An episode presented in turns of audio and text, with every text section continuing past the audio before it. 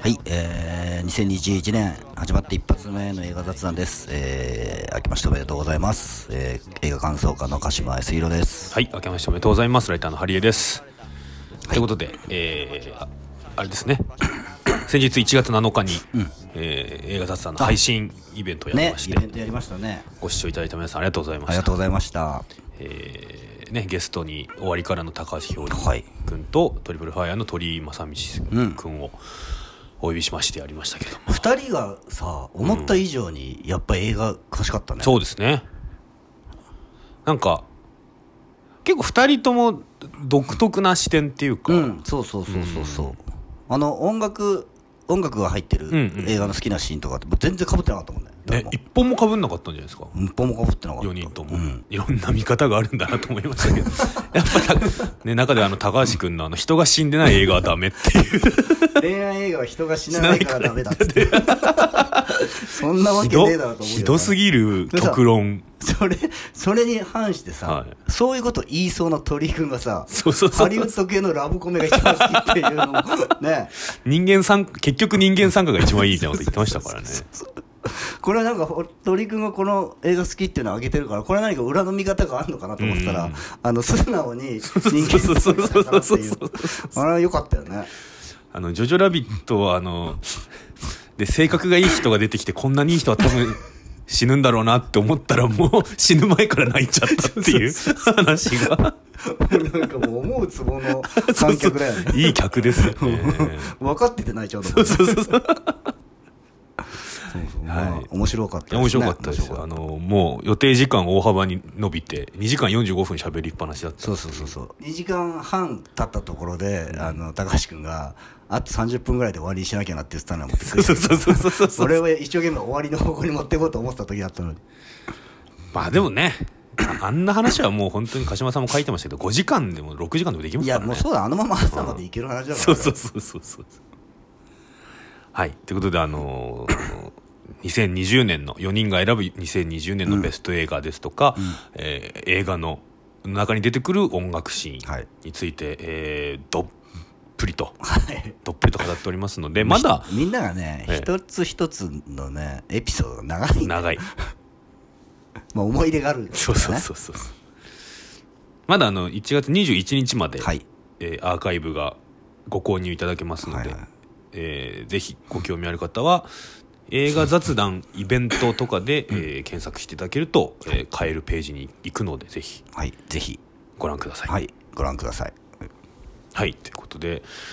えー、今回はだから2021年の映画の話ですね、うん、そうですね、えー、今年1本目は「新幹線半 島」はい、ファイナルステージちゃんとした発音で、はい、新幹線半島ファイナルステージですね、韓国の。そうですね。えー、新幹線ファイナルエクスプレスですね、前作は。前作がそう。はい、だから前作は、その、列車の中っていう限定された中でゾンビがこう蔓延していくのが怖い映画だと、うん。その続編、4年ぶりらしいですね、続編はね。あそっか、 4年経ってるみたいですよ。うん、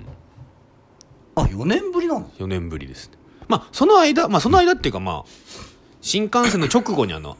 アニメのね。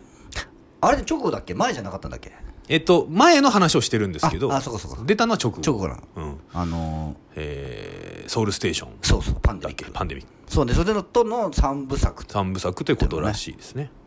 43法監督が全部同じ監督で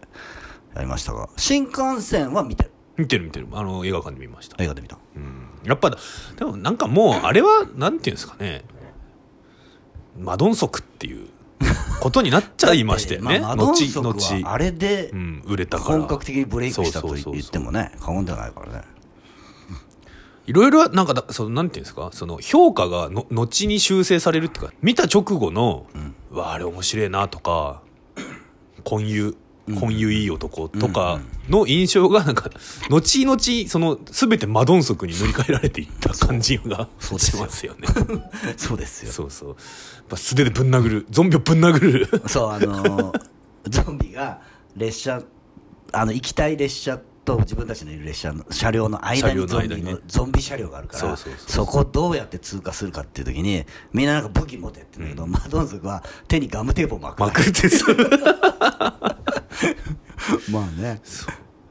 噛まれてましたけどねあのガムテープねまあだでもガムテープ巻いてるから大丈夫みたいでもさマドンソクだったら説得力あるもんねなあるんですすよね、それのもうそのマドンソク映画となってしまった新マドン幹ソク線のの映画になってしまいました続編、はい、でもあれもさだって主役はコンユーだしさそうですねあのーマドンソクの奥さんやってた人もその,、うんうんあの80年前のキム・ジヨンのあの人でしょああーそっかそうそうそう、はいはいだから結構もうこっから行くぞ行きそうっていう,、うんうんうんブレイクそうっていう人たち集めてんだよねはいはいはいはいだからでもまあマドンソクの印象が印象やっぱちょっもとのす強ごいくなっちゃうでさこなのに今回はもうそのマドンソクも出てこないとうん、潔の良さまあ、前回のキャのキャストは一人も出てないですからねそうだから続編とは言いつつ、うんまあ、物語としては全く関係ない関係ない新幹線とはファイナルエクスプレスとは関係のない話になってだからゾンビが走るっていうだけですよね共通点はあのねうん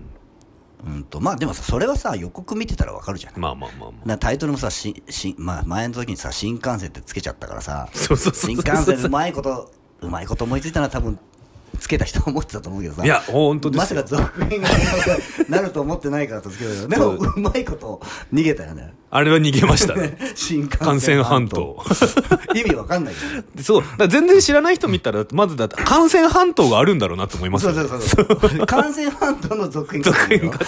ら。違う新幹線の続編ですからそうでじゃあししかもその前のもさ列車もさ別に新幹線じゃないから新幹線じゃないからそうそうそうそうそ うイメージ単なるイメージだけでつけちゃってるからそうでだから全然そのでもよく見てたらそのタイトルからしてさ新幹新幹線で列車の話だったのに、うん思いっきり半島ってなってるからそうそうそうあこれはもう全然違う話なんだそうなでっすていねうことはもう予告見てても分かるじゃない、もうペニンシュラ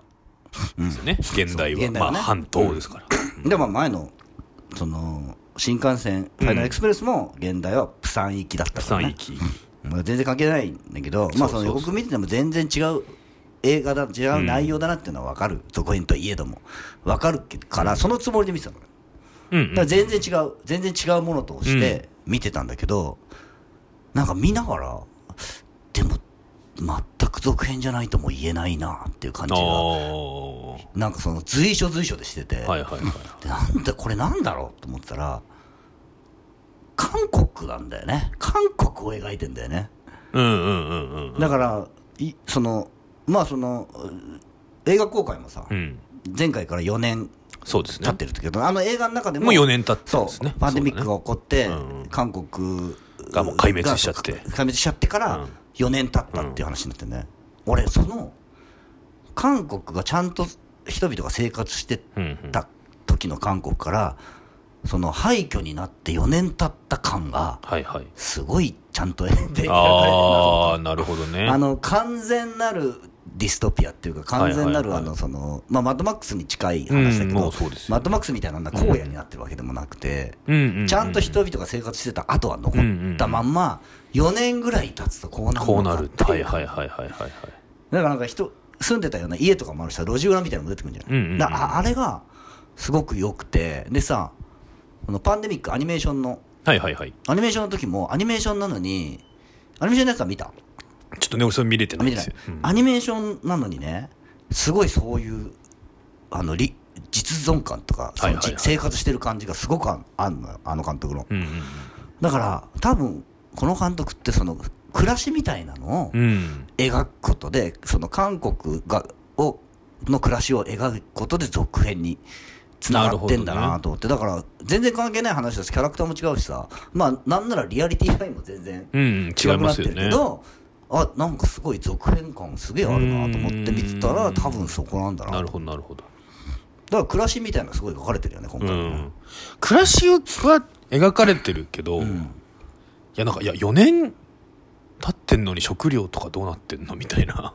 まあまあそういうとこありまそういうとこもありますよねすでもさ何食ってんのみたいなどのくらいあそこに残ってんのかちょっと分かんないじゃないその人がです人か々が、うんまあでも残ってるよなあの感じはやでもあんなにゾンビがいるってことは、うんまあまあまあ結構な比率でゾンビになっちゃってるなっちゃってるってことなんですけど、いやっていうことはゾンビってっていうことにもなるんですよねうんゾンビ同士共食いはしないのとか何食ってるかは全く出てこなかった出てこないですよねまあそういうのももう完全にそこら辺をのリアリティははいはいもう諦めてっていうか、まあ意図的に排除してそうだってそもそもシンプルな話はしてると思うんうんですけど、そもそも新幹線新幹線のうん時だってあれシチュエーションホラーだからうん、うんうんその生暮らしは描きながらも、うんそのそのリアリティのあるそういう食べ物どうしてんのとかこれトイレどうすんのとかうんっていうことは描かれないんだよ描ねかれないですねそれシチュエーションありきっていそうそうだからこの今回もそのシチュエーションが、うんうんうんその韓国が廃墟になっちゃった場合、ゾンビのパンデミックによって、あの封鎖されちゃったんだよね、うんうん要するにで、えっと逃げた人たちはいっぱいいるうんうんだから今回もその冒頭でねそうですね船でほあ香の港に行くっていう最初日本に来ようとしたんだよねそう日本に来ようとしたんだけど途中で香港行きそうその船の中に感染者がいるってことが分かって、香港に行行っていうとなで主人公はその香港に逃げたそうですねそうぐ元軍人うんの人でで、えー、と香港でもうそのなんていうのもうダメな暮らしをしてるうんな時にそのある組織から韓国にのに隠したってたお金が隠し札がまあ廃墟から盗んでこようとしたあそうなんだっけはい関連ですね、まあ、集めてきたドルを、でも途中で死んじゃったからお前たちが取ってこいってあ言そわうれだてそうだ、んあそうだそうだっていう使命を帯びて韓国にまた戻ってくってことだよねだから、まあ、香港に来てて韓国に戻って、うんまた香港に戻ってくるのがるっていうゴールそうですねそうそれがゴールの話なんうだんようね、んまあ、だからその構造的にもやっぱまたマットマックス意外とですよそうですねいやまあだから個人的にはもうこのジュニうんイレさん演じるジュニがもう運転するシーンがもうかっこいいっていう、いやそうですよ、うん、もうそこっていう そういう映画ですよねこれそういうは映画ですよだからまあその前作の前作ってまあいろいろさ、うんその社会問題みたいなのも入ってたしさ、うんうんその人間がものすごいちゃんと描かれてはいはいはるいっていうドラマ性があったじゃん、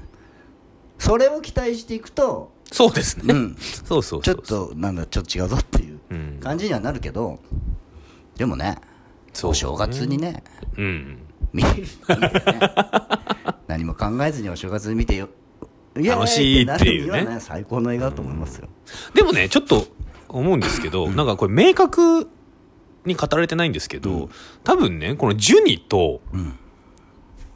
まああれじゃないですかえーもう一個ちっちゃい子供ね妹の友人うんと、えーそのお母さん、はいはいはいミンジョン、まあイ・ジョンヒョンイ・ジョンヒョンさんがやってますけど、と、まあ、おじいちゃんみたいなうんうんの4人で生活してるじゃないですはいかはいはでもこれって多分本当の家族なのってお母さんと友人だけじゃないですか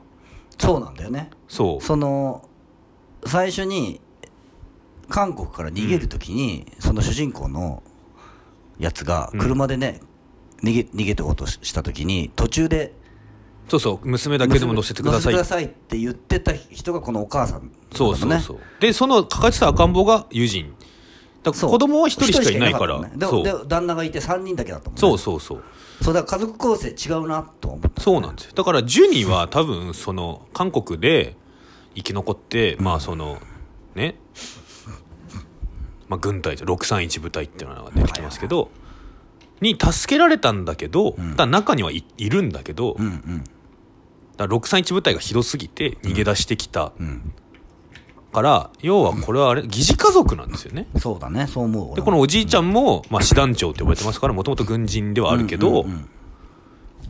というだなんかねその俺疑似家族ってすごい好きなんです よそうそうそうなんだ疑似家族ものすごい好きなんですけどで最後にねもうく最後の話しますけど、うんジュニが、んねあの助けに来たウェイン少佐にはい向かって、うんウェインもうウェイン少佐からもうすぐ新しい世界で生活できるからねって言われて、私たちのいた世界もはいはい悪くはなかったです、家族がいたからみたいな、まあ家族がいたからっていうのはそこでは言わないですけど、であとねこの師団長が死ぬ時も、こんな地獄から助けてあげなくてごめんって言われて家族が一緒に入れたんだから地獄なわけないじゃないって言うんですけど、でもこれ本当の血のつながりの家族じゃないんですそうよだねその血のつながりよりもやっぱりそこにちゃんといてうん心を寄せ合って生活するっていうことはいはいはいがやっぱ大事なんだっていうね、うんうんうんうんこれ意外といいメッセージいやあのね、最終的なメッセージはすごくいいいいですよメッねセージあのそういう例えばさこういう、まあ、感染ものパンデミックもの描いてるからさ、今のやっぱこの状況にも、うんうん現実の状況にもちょっとリンクしてくるじゃない、うんうんでさだからそういうところでもやっぱそのそのなんて疑似でも家族みたいな人と一緒にいて生活をする中で、そういう生活の中でもいいことはあるよっていうかさ,、うんうんうんもうささ別にそれが最低じゃないうんその中でもいいよくいい暮らしはいい暮らしというか、うんうんその幸せな暮らしはできるよっていうメッセージになってそるんだうでよすね。ね。だあれですもんね。だ新幹線、だ前作の最後も、最終的に生き残るのは、婚友の娘と、そうそうそうそうそうそう、あのーマドンソクの奥さん。マドンスコの奥さんだから、そこは、だからその、血のつながりはないけども、母と娘じゃないですけど。うんまあそうだね。うん。そう同じようなだから俺構成がうん。前作とすごい同じだなと思ってたの。はいはいはいはいはい。でさ最後はこう家族の絆みたいうんうんうんなところにもだから今回はねでもねそうその最後の絆の見せ方がちょっと大げさすぎたちょっと大げさでは。あの、アサンション派手にしすぎちゃったから、そこもちゃんとやらないとみたいなことなのかもしれないけど。あとね、スローモーション多すぎてあ、そうね。 後半はもうあだってなんかスローモーションになって悲壮な音楽流れるシーンがもう体感だと10分ぐらいあるん ですそう、でもね、それ前作もそうなの。あそうで割すとそっかひ悲壮な音楽が流れてかわい,、あのかわいそうな目にはい合うんだけど、まあ、前作は割とこのおなんていうのその人間がめちゃんと描かれてたうかんうんうら、んまあ、ちょっとやりすぎかなこの音楽とは思ったけど、はいはいそこまでそんな気にならなかうっんた感情移入するからそうねそうそうこっちがねでも今回はねちょっとパロディーぐらいねそう そうそ前作のうパロディぐらいのな感じはなあとねあの、おじいちゃん、はい死ぬ時もめちゃくちゃ泣くでしょ、めちゃくちゃ泣くまあ、韓国映画って人が死んだ時さめちゃくちゃ泣くまっあていうまあのまああるけどさ、お葬式でねそうそうそう泣き女とかいるぐらいですから久々にあのめちゃくちゃ泣く人が死んでめちゃくちゃ泣 く韓国映画久々に見たなっていう感じがしたなだからおじいちゃん死んで泣いてそそうそうの後お母さんと再会してまた泣くじゃないですかそうその間多分 だって別になんか15分ぐらいしかないんだよ じ そうそうそうそうめちゃくちゃ泣くもん大変なんだなよ感情の振れ幅はねえ、でその隣で感動音が寂しそうな顔してるだけ あ そうそう主人公の関係ないかな関係ないか らだからさその感動音はさ、主人一応主人公にされてるけどさ、明らかに今回は主人公じゃないよ、ないですねであれも多分監督が描きたかったのって明らかに悪役の方だよねああそうかもしれないですね悪役の方のじ、にキャラクターの掘り下げの方がちゃかそなうりあったそもんうねそうあるあるあるだから多分あのでさ、うんあのあの舞台はさもともとはだってそのゾンビからうん普通の人々を救うためにそうそうそうそう結成されたっていうか、うん国々からそういうふうに作られたうん舞台なわけじゃん、その舞台があのその封鎖された韓国に残されちゃってるっていううんうんうん話だからちょっとかわいそうな、確かにそうですすよねそうだからみんながこっから出たいと思ってるのはすげえわかるっていうかさ、だからえっ、とすソタイねそうこの人よかったよねなんかこの人クのギョファンさんが演じてますけど、あのーなんか爪が甘くてダメな感じそうそうそうそうそう悪役なんだけど爪が甘いんだよね甘いんですよ全員爪甘いからうんそううんそうなのだからこれもさあのーマッドマックス怒りのデスロード的にさ、うんやっぱその妹団長側の方に感情移入をしてしまうっていうはいはいはいはいのに近いものがあるんだけどでちょっと思ったんですけどねあのこういうゾンビもの、うんでそのゾンビものの中でもあのゾンビがいるせ世界がうん普通になったうん後のんみたいなうんうんものやつってあシチュエーションって結構あるじゃないですか、その中でよく登場するし、まあ、今回の新幹線半島でも出てきた、えーゾンビ同士またはゾンビと人間を戦わせる賭け、はいはいはいはい、はい あれって 本当にやるかな ってすごい実際実際そうなったらどうかなあのそんなもうだって外に行けばゾンビごぐがうじゃうじゃいて、うんそこをかいくぐって食料をねゲットしたりしてるわけじゃないですか。これ以上ゾンビをそうそうそうでせで家に帰ってきて、ゾンビと人間の戦い見て興奮できるかなっていう確かにね嫌な気分に嫌な気分になんないかなっていうなるよなこれだって人間がどんどん少なくなってったらさそうそういずれ自分がみたいなことになるもんねそうそうそうそう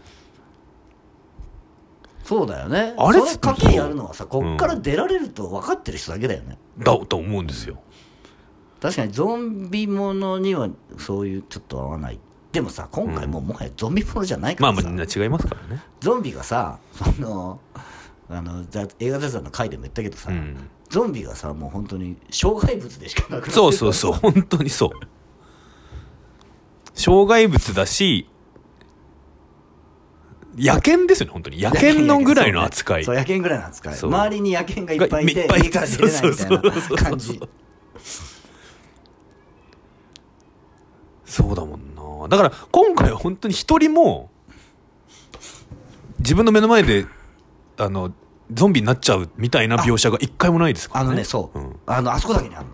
最初の船のああまあ最初だけか最初のそう船そでうそうあそう、のーその主人公のうん新婚のお姉さんの子供がねそう子供が子供がなっちゃうのよだかそうそうそらうあそこが一番痛々しいのよ、うん子供なっちゃうのかよと思ってそれ以降1秒もないもん一秒もないよゾンゾンビは本当に単なる障 害そうだから本当にゾンビがあれ全部野犬とか狼でも全然成り立つっていう話だ そういう話だからまあ敵でもないんだよね敵でもないですね、敵はその人間同士だからそう人間同士の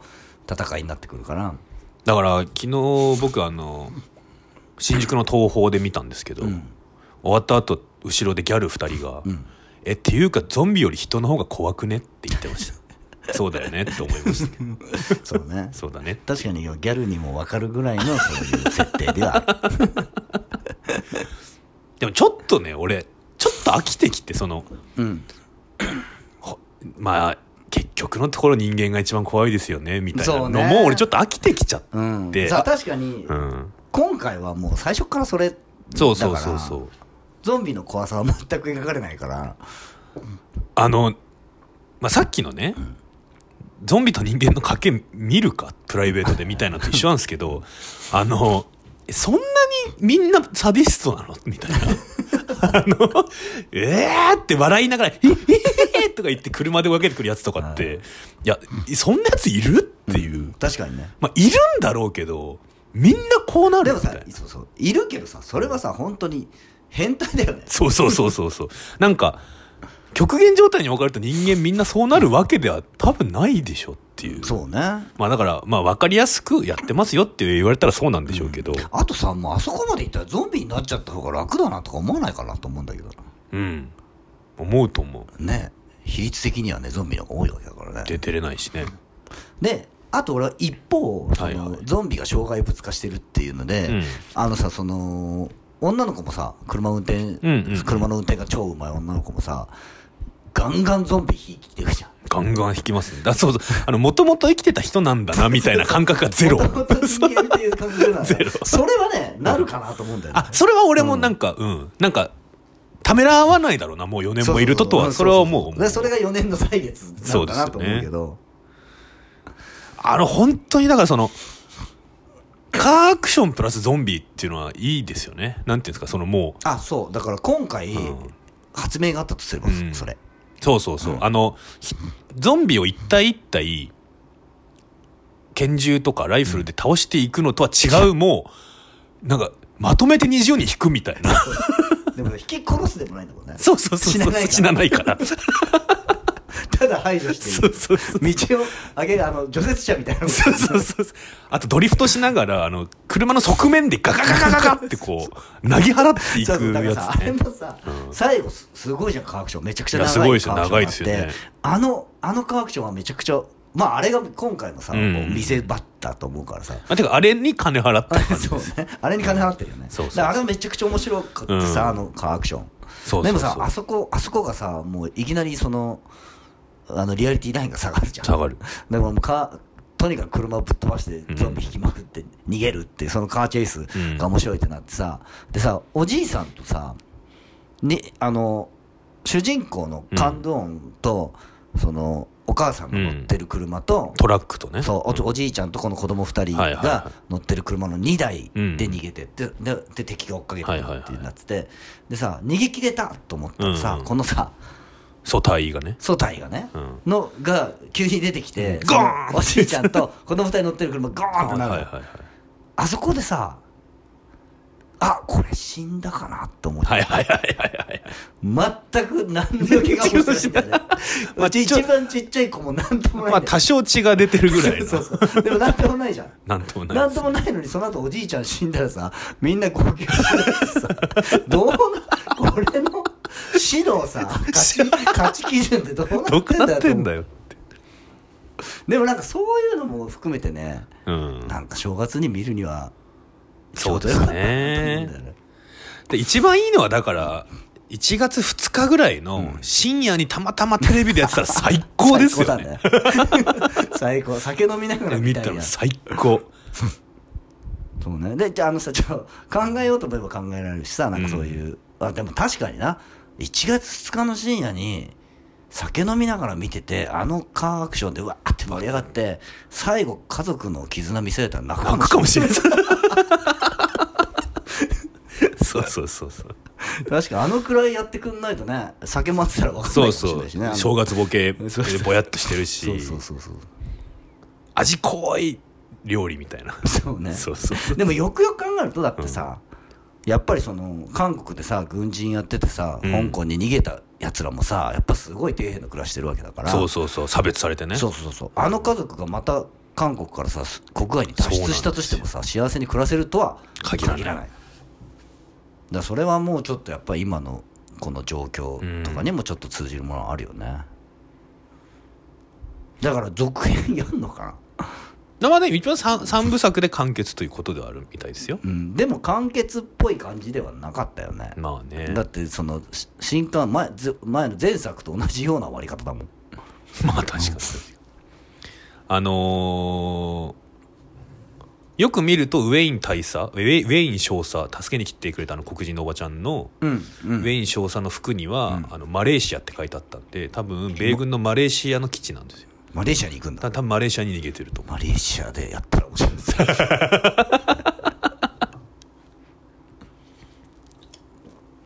そうねだからもともとがうん、その前作の新幹線からうん、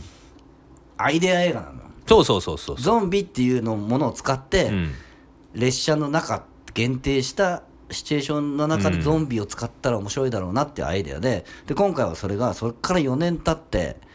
廃墟になった韓国うんでカー車走らせたカーアらクシ面白いだろうなっていうゾンビ大喜利ですよねだかそうらそうそうゾンビ大喜利だね、うんゾンビ大喜利ゾンビ使って何するかっていうそうそうそうそうでさ前回の新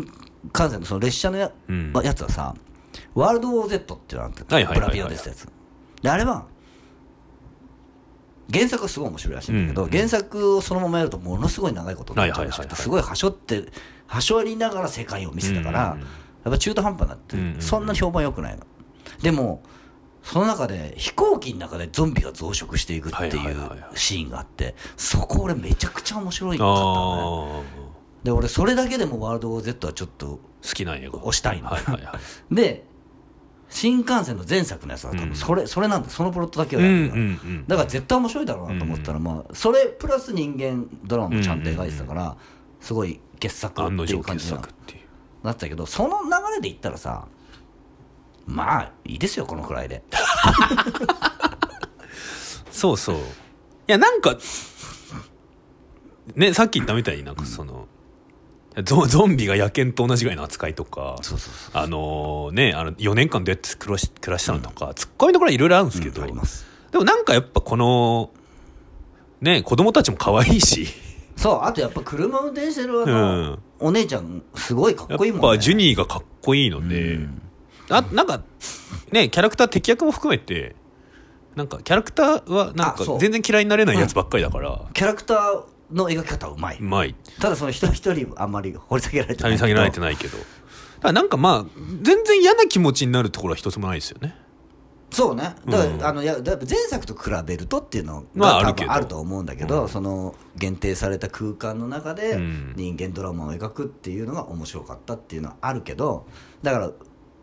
でもさ続編ってそういうもんじゃんまあね特にホラー映画の続編っていうのはそういうもんですよもう一回電車でやるわけにはいかないですからねそうそうもう電車は無理だし、あとやっぱり規模を広げちゃったらうん希薄になるからそれだけうんでそしたら派手にするしかなくて、うんでそういう意味ではそう派手にしたとこはすごいちゃんとちゃんと派手にな派って手るなったし、うんあの肝の部分うんうんうんその例えばその暮らし家族うんという、家族の暮らしみたいなのを描くとかそういう親子の絆で最後泣かせるみたいはないはいのはちゃんとやってたしそうですねだからまあいいんじゃないかな、まあだからあれも良かったですよねあのなんかガラスの中にゾンビが詰まってるやつはいはいはいはいゴキブゴキブリホイホイみたいになっはているやつ、はいはい あれねあれ最初に韓国に上陸してそうそうあのあれなんだろうあれデパートかなんかのエスカレーターかなんかなだんったかですよね、うんの外からガラス張りで見えるところを夜行ってヘッドライトで照らした らもう満々に中にゾンビが詰まってるっていうゴキブリ並みの扱いだな本当に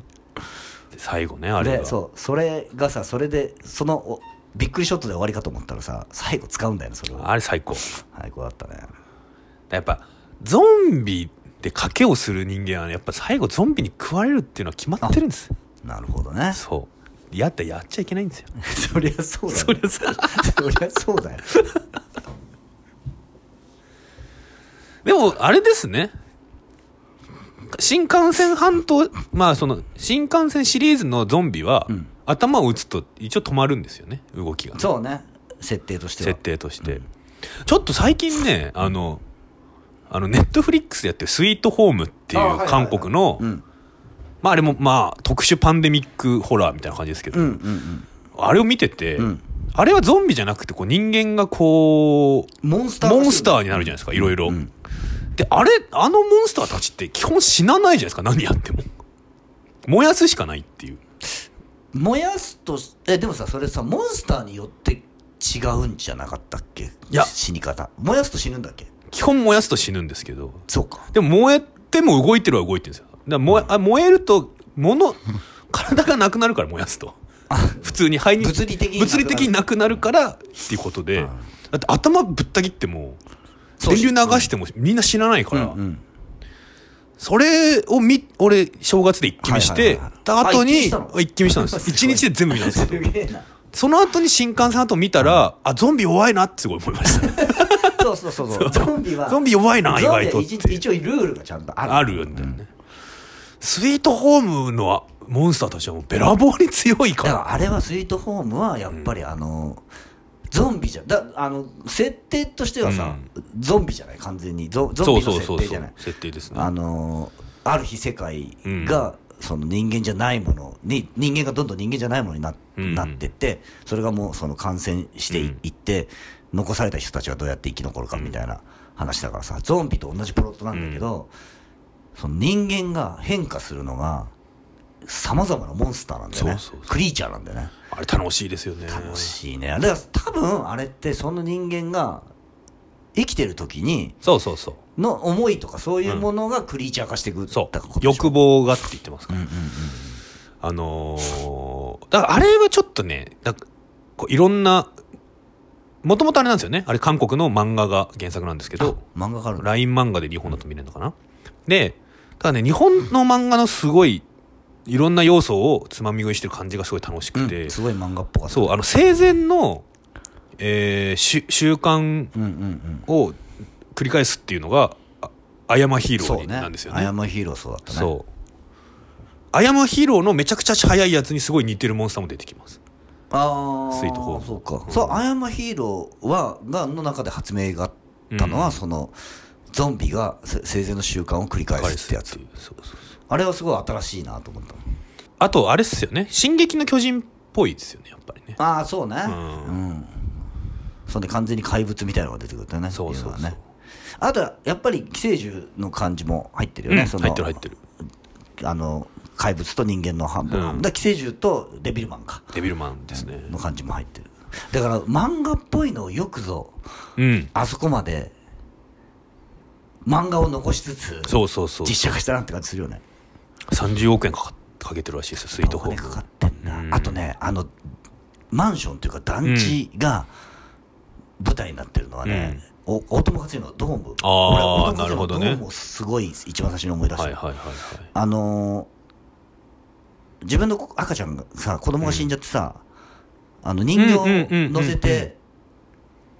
さまよってる何にも載せてないベビ何にも載せてないー何にも載せてないベビーカーベをビーカーを乗してせるてさまよってるさまねよっておるばさんあのおばさんドームに出てくるんだよねああそうなんだそうもうあああいああいう感じのはああのー俳優さんはあれですねあの82年生まれキム・ジヨンにも出てきましたけどあそうだっけはいあのあれですあのーキム・ジヨンの同僚役ですねあい家にあすああ家に遊びに来るあそうなんだそう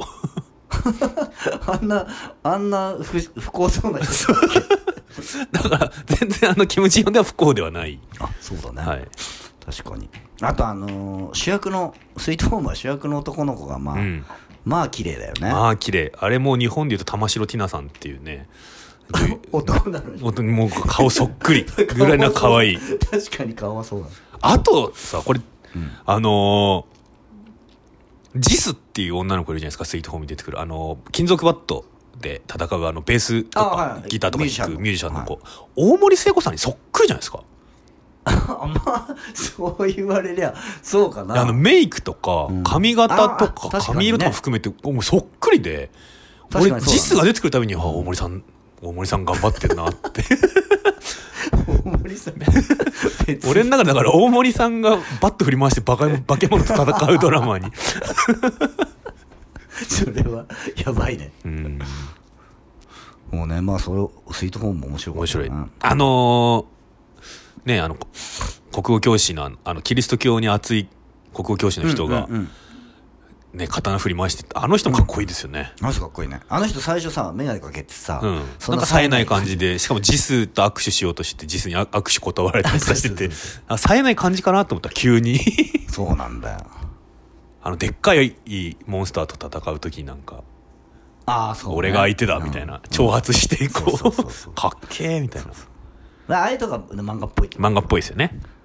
そうだからスイートホームが漫画っぽいとすると、新幹線半島俺かなりゲームっぽいんですよあーゲームっぽいねそうだからやっぱりそのさカーアクションのところうも、んほぼ CG だしそうそうそうそうそうでもゲームでもあのほぼ CG はね俺ちょっとあのレディープレイヤー1うんうんで、うんうんうんしフル CG で面白いっていうののちょっともう体制ができてたから、はいはいはいはあれあ CG だなと思ったけど別にその内容が面白いから別にいいやと思ったんで、やっぱりそこでダメって人もいるからねいまあね、うん、まあ、ママッドマックスとかもちゃんとじうん実写で撮ってるし、新幹線半島は多分もうそのまんますぐゲームにできるぐらいの感じだと思うんですそようだね確かにね、うん車でガンガンゾンビ引きまそくうれるそうでしそょうそうめあちれゃくちゃあ面れ白ゲいームでやったらめちゃくちゃ面白いと思うめちゃくちゃ面白いじゃんでミニゲームであのラジコンを操るはいはミニゲームとかあ途中に挟ませていけばねだから 確かに面白い要素はすげえいっぱいあるんだあるあるあそうちょっとね話前後しちゃったらあれですけど、あのスイートホームも後半、結局怖いのは人間ですねみたいになるじゃないですかなるねこれあそこでちょっとスイートホームも失速しちゃったんですよなんかいうーんまあいやなんかうまあなやこんなになんか「へっへっへっ」とか言いながら女の子の傷はぐちぐちょぐちょやったりする人間みたい なあの悪いやつ悪いやつあーそんいやなでもさするあかれはなさみたいなみんなじゃないじゃんあれすげえ特殊なやつじゃんああいついはやまあだかまらあまあ、まあ、変変態態集団です変態集団ねじゃないだ からあれは別にそんなに思っそんなに思わなかったけどねあとなんかこいつもう化け物になってんだから人間じゃねえしいいだろう首切り落としてみるか内臓引き出してみるかみたいないやそんなことするまあ、リアルにはしないよ、いやなんか飯食うとかね、だからそこの食食料を略略奪するとか百歩譲ってなんか女性がいるから犯すみたいなことは、まあ分からなくもないというか、なんか三大欲求としてあるけど、いやなんかそんなみんなんかサディス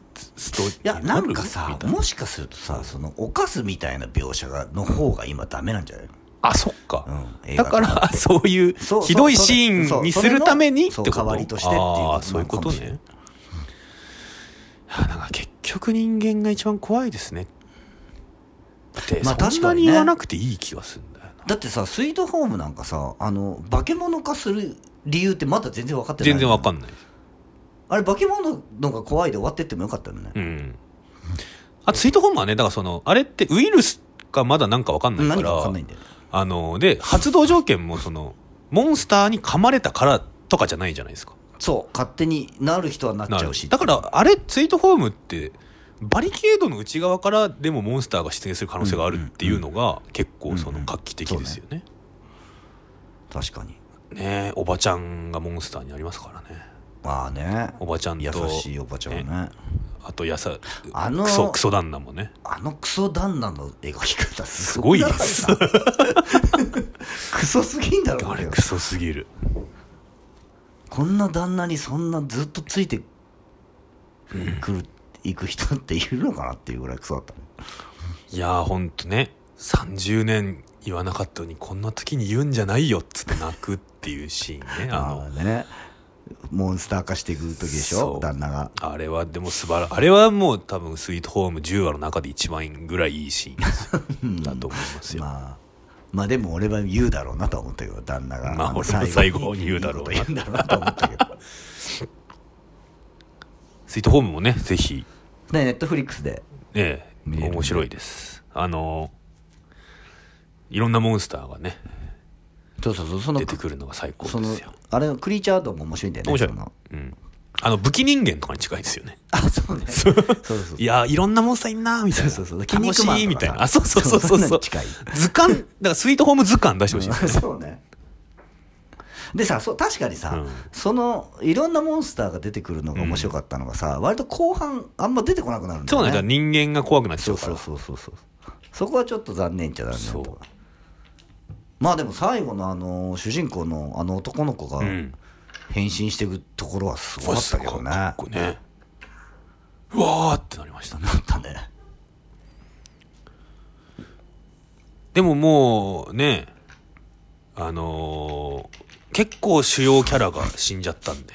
そうねスイートホーム あのもうあれですねちょっとスイートホームのネタバレ今自分で言いながらひ どいなと言いながら結構死んじゃうんでとか言ったらもうそうだよちょっと結まあでもあれ構だね誰が知るか分かんないからそうですねでもまあ完全にあれまだ途中だからあれはもう途中ですよ、あれだって最後さうん、あのヤクザみたいなやつがさそうあいつ顔の傷もなかったじゃん最後だからあれが、このひどい考察ひひどどいいネタバレ ひどすぎるネタバレしてますけど、うん、今回新幹線半島はんネタバレとか全然関係ないあ新幹線とはないもうな関係ない何あもの新幹 前作の新幹線と同じプロットの 話それの人間ドラマが薄くなって、うん科学省がが凄まじく派手になっただからプラマイゼロですよねだからねまあその代わりスイートホームのネタバレ はしますというだあのヤクザはあれ、最後に出てきたヤクザはあれでしょ多分あの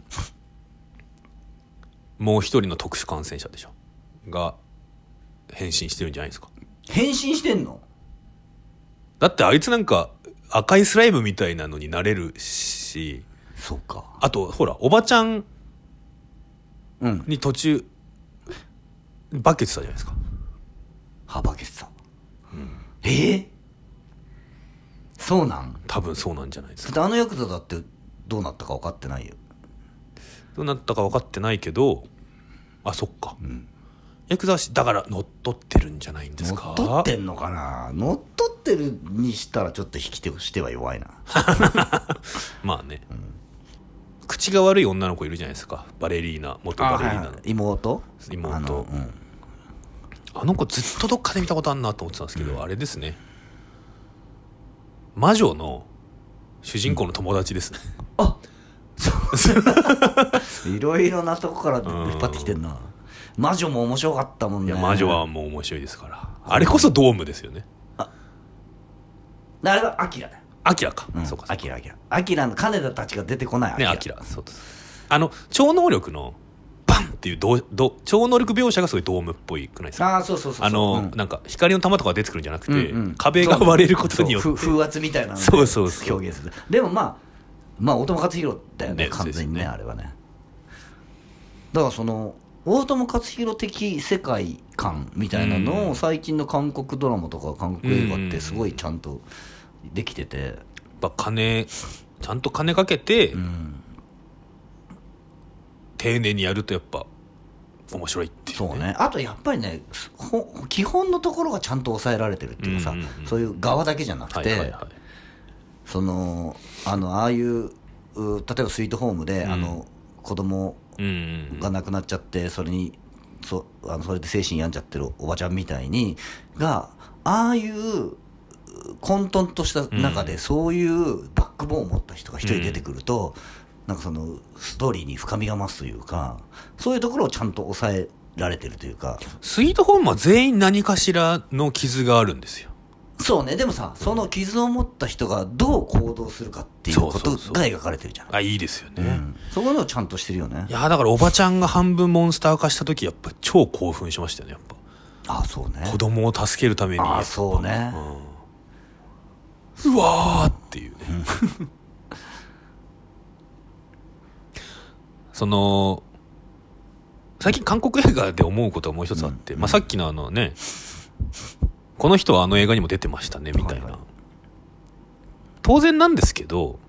やっぱ韓国映画をねやっぱいっぱい見るようになると、んあここの人はあの人だなみたいな、あソン・ガンホだ、またソン・ガンホだみたいな、マドンソクだみたいなことになってうんいくと、んいなまあ、これ当然のことなんですけど、なんか映画ってなんか知らない人出てるとリアリティめっちゃあるじゃないですか。そうねあの、バクラウとか見るとまさにそうなんですはけいど、はいはい、はい、誰も知らないでしょ あの登場人物知らないどのやで役者さんなのかどうかもわかんないですよバクラウなんてはいはい特に、うんなんか最初に韓国映画見た時ってなんかそういうのがあったと思うんですよあああの確かにそうかれこそ殺人の追憶とかの時は、ソン・ガンホが誰かとかも知らない、うんうんし知らないおじさんがめちゃくちゃ演技うまい状態で出てるか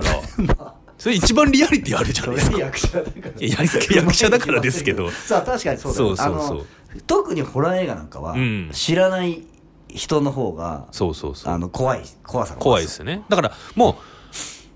邦画だと、ジャニーズ出てたら、あこいつ死なないんだろうなみたいなそうなことになるじゃないですかその有名な役者さんは多分死なないみたいな、あとなんか途中からふなんか関係なさそうに出てくる人が有名な役者さんだったらこいつが犯人なんだろうなってうんあなあなるしみたいなやっぱそういうそういう面白さがやっぱり、なんていうんですかそれは別に制作側が意図していることではないですけど、やっぱこうまあね自分のなんか日本映画でもないし、うんハリウッドでもないうんい国の映画を見るときになんかそういうそういうリアリティをこっちが勝手に汲み取ってた楽しいみたいなのがあったなみたいなでちょっと最近韓国映画は普通にやっぱこう好きで見まくったことによってそうそういう楽しそういうリアリティをこっちが勝手に感じるっていうのはやっぱなくなってきたなとはあーまあねでも逆に、あこの人できたからちょっとやばいやばいこと起こりそうみたいなのはみたいあるなよそういねう楽しさはねあのー新幹線半島にも出てくるさ、あの主人公のお兄さんはいはいはいはい、はい、一緒に香港に逃げて、義理のお兄さおん義理のお兄さん、はいはい香港に逃げてまた韓国に一緒うにん行く、あのお兄さんは絶対ひどい目に遭ってそうそうそうそうそうそうもう顔であのお兄さんとあとねユヘジンこれこの人ですねユヘジンさんああこの人これさユヘジンさんもやっぱタクシー運転手から出てきてますけど、はいはいはいはいやっぱひどい目に遭う、うんひどい目に遭う顔してるもんなそうそうそうだからさその水道ホームもさ、んそうだったけどさあの韓国のさ、うん、と男の役者さんもさ、はいはいはいむちょっと韓国って一昔前さ男の役者さんってみんなさ孫顔うんうんうんクラスのさ感じだったじゃない、はいはいでもやっぱさみ最近2枚目の人がさやっぱ多いですよアイドルとかもさ、うん男性アイドルいっぱいいるしさあのスイートホームの主役のところがもうすごい可愛い顔してるさあとあれねあのリーダーもねリーダーもね、うんうんすごいかっこいいうん顔してるけどさ、と同列にさあのそうじゃない顔の人も出てくるじゃん、ああでれしょが混沌としてて最近の韓国映画見るの俺楽しみになってきてんあだよの5年間公務員試験を受けてやっと合格した人そうもねぽいもんねぽいです5年間公務員試験う受けてそんな顔 してるあとあのおばちゃん連中もさおばちゃん連中のリアリティやっぱありますからすごか3四4 0監督は割とそこら辺は、そういうのあんまりやろうとしてない感はあるかな、うんだ前回もだってマドンソクとコンユーとだもんねそっか、あのー野球部の人たちも割と割といい小ざっぱりしたいういん男たちが出そうてそきうそうましそたうよねだから割とそのなんていうのちゃんとタレントみたいな人をちゃんと使って、うんうんうんスターを使って、はいはいはいだからやっぱエンターテインメントエンターテインメント作品っていうのをすごい意識してんのかなそうですねなんか実写だとねその傾向が強いって話そうあそうかもともとアニメーションアニメ監ーシ督ョだンからそのなんていうのビジュアル的にいいっていうのはああそっか、うんそのビジュアル的に引っかからないみたいなのはあるのかもしれないねそうかもしれないですねそれそれよりもアクションとうんかうんうんで引っかかりを作るっていうのかもしれないだからそういう意味でまあその割とそのポン・ジュノとかさ、うんそういう監督とはちょっと違うタイプの韓そうか国映も画のし監れ督なだよねいうんうんなんかそのだから本当にエンターテインメントっていう、だからやっぱアニメ作ってたっていうのがでかいのうんかでなかい方だって新幹線その前の「ファイナルエクスプレス」はやっぱ「シン・ゴジラ」とすごいうんうんあの近いって言われてたもんね感覚がやっぱアニメ作ってた監督が自社とうんうんうん撮ったみたいな感覚なんだよね撮りたい絵とか、んまあ、アクションとかがやっぱりある撮りたい絵っつうかなんで動動きでやっぱりストーリーをうんうん紡いでいくみたいな感覚なんじゃないの、そうアクションでですねうんアニメーションってそうだからねそうですねんその表顔とか表情とかいうよりはうんアクションで動きであ連続性のあるそうので表現するってことだねそうですねなるほどな今年もいっぱい韓国映画を見ることになりそうだなそうだから去年も2020年も俺